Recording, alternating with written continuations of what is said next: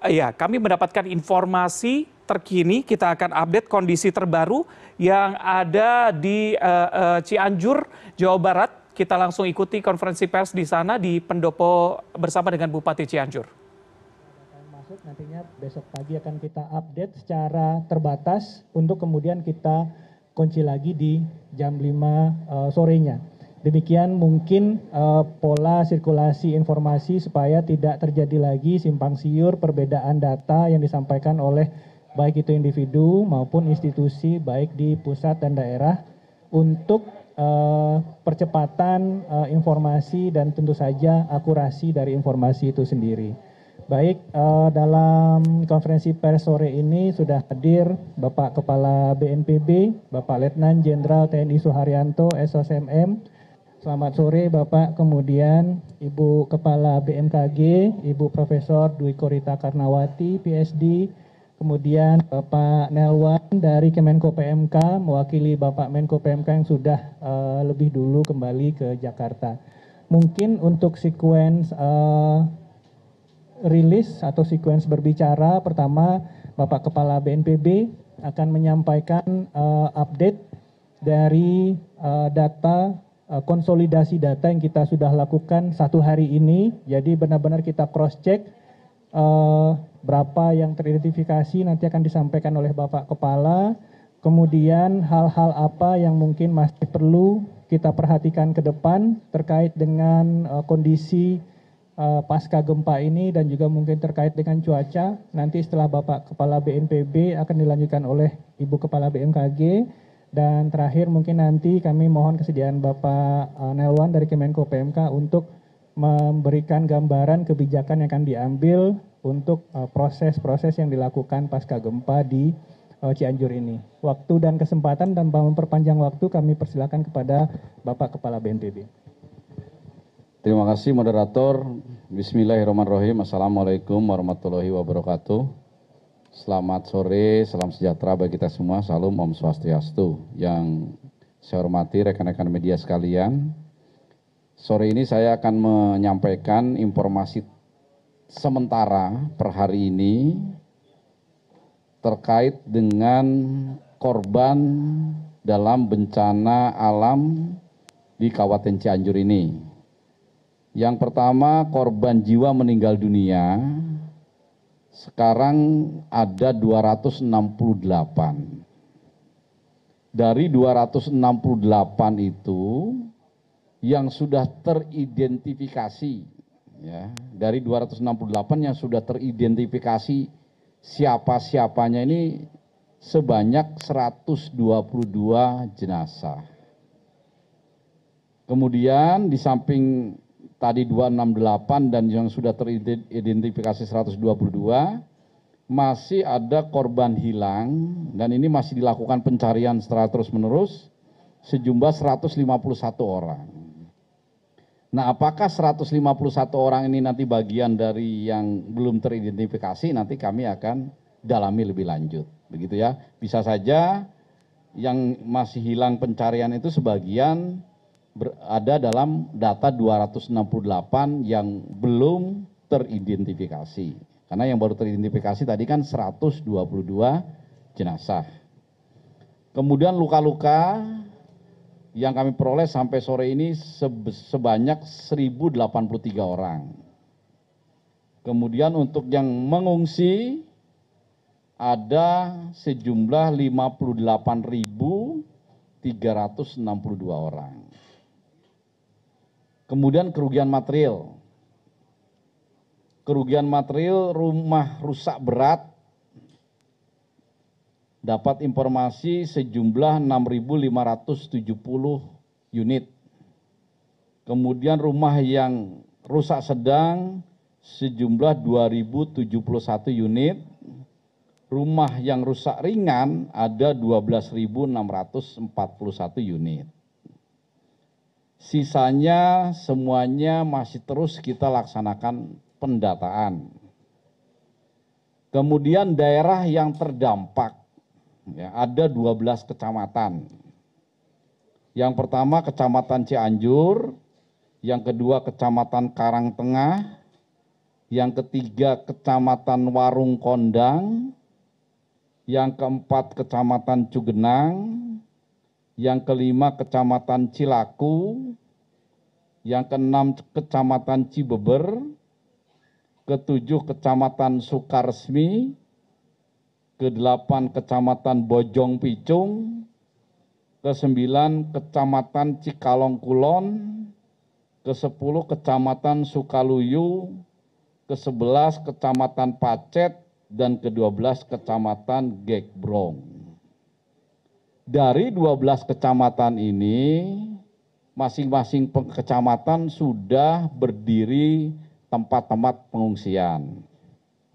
Bahkan mungkin jumlahnya bertambah, karena tempat-tempat pengungsian yang 12 ini adalah tempat-tempat pengungsian yang diharapkan terpusat bagi masing-masing kecamatan terkait pengungsi korban gempa di kecamatan itu.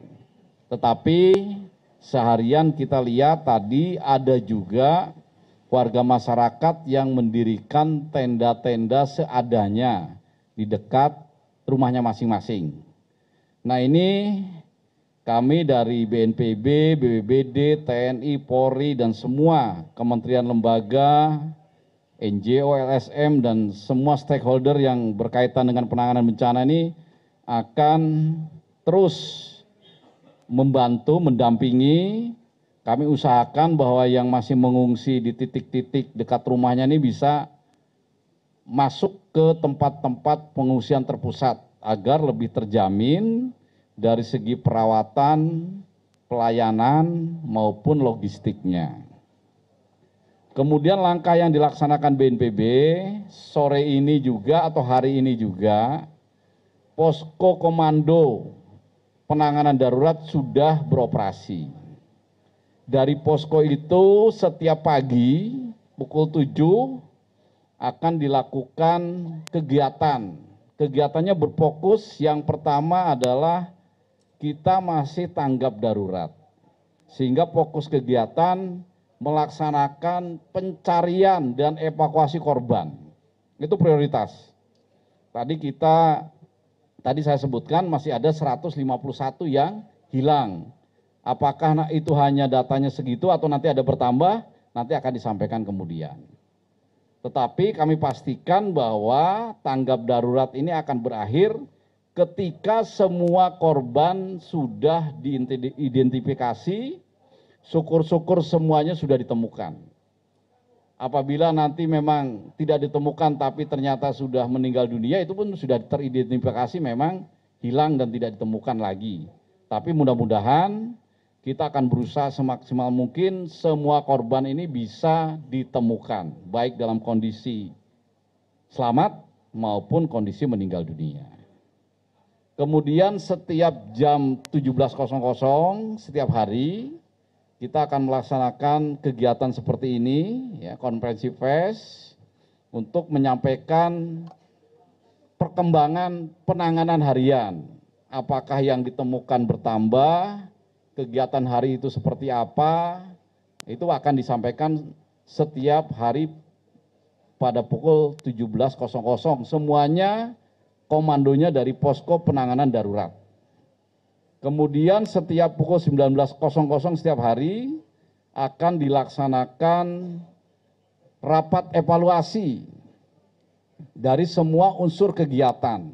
Ya, jadi tidak ada lagi nanti semuanya bergerak tanpa komando. Diharapkan semuanya melakukan kegiatan dalam penanganan pengungsi ini betul-betul seirama dan semuanya tidak sendiri-sendiri termasuk dalam bantuan kepada masyarakat, baik yang datang dari pemerintah pusat, kementerian lembaga, unsur swasta, ya, yang banyak yang membantu, semuanya akan dipusatkan di posko pendataannya. Nanti pendistribusian bantuan-bantuan itu akan diatur oleh posko. Di posko ada yang bertanggung jawab di bidang pencarian dan pertolongan, ada yang bertanggung jawab di bidang logistik dan pendistribusian, dan ada yang bertanggung jawab terkait dengan kegiatan harian. semuanya dijabat oleh para pejabat eselon 1 supaya kegiatan ini bisa sinergi dan sungguh-sungguh. Kemudian para pengungsi hari ini rata-rata sudah mendapat fasilitas yang lebih baik daripada tadi malam tentu saja. Tenda-tenda yang lebih besar, yang representatif ini sudah didirikan baik dari pemerintah daerah, baik dari TNI, Polri, Kementerian Sosial, BBBD, BNPB, dan tenda-tenda bantuan lain diharapkan tidak ada lagi yang menggunakan tenda seadanya. Nanti Ibu Dwi Korita akan menjelaskan situasi terkait iklim. Ini iklim hujan, jadi kita khawatir kalau tidak tempatnya representatif, misalnya tidur di tenda pun diharapkan tendanya yang aman begitu, sehingga kalaupun hujan ini bisa berlindung di balik hujan itu. Kemudian logistik, kami juga sudah distribusikan, dapur-dapur umum ini sudah beroperasi, logistik per hari ini cukup banyak, ya. Jadi di tenda-tenda itu bisa eh, semuanya terlayani. Kalau masih ada yang kurang sempurna, masih ada yang belum terlayani ini sehari demi hari, lambat laun ini tentu saja berusaha kami perbaiki. Kemudian rumah sakit, rumah sakit yang ada rumah sakit umum daerah Cianjur, rumah sakit Sayange, ini dua-duanya sudah beroperasi bahkan menambah tenda-tenda di depan rumah sakit. Kekurangan-kekurangan tenda ini ditambah terus, kemudian tenaga medis ini juga dari Kementerian Kesehatan juga sudah dibantu, khususnya terkait dengan dokter-dokter bedah ahli tulang. Dan yang berat untuk tidak menambah beban Kabupaten Cianjur, sebagian juga sudah dirujuk ke rumah sakit di luar Kabupaten Cianjur. Kami informasikan bahwa kemarin 100 pasien juga sudah dikirim ke rumah Hasan Rumah Sakit Hasan Sadikin di Bandung. Kemudian eh, dalam tanggap darurat ini, rekan-rekan media sekalian, kita sudah menyampaikan kepada masyarakat bahwa masyarakat akan didampingi, dilayani, tidak akan menderita secara sendirian. Tadi ada kunjungan Bapak Presiden juga sudah menyampaikan kepada masyarakat, rata-rata masyarakat ini memikirkan rumahnya. Banyak rumah tadi yang rusak berat itu hancur, ya. Ini ada 6.570 sudah kita jelaskan kepada masyarakat Makanya tanggap darurat ini bisa cepat selesai gitu. Mudah-mudahan tujuh hari sudah clear, sudah tidak ada lagi yang harus dicari.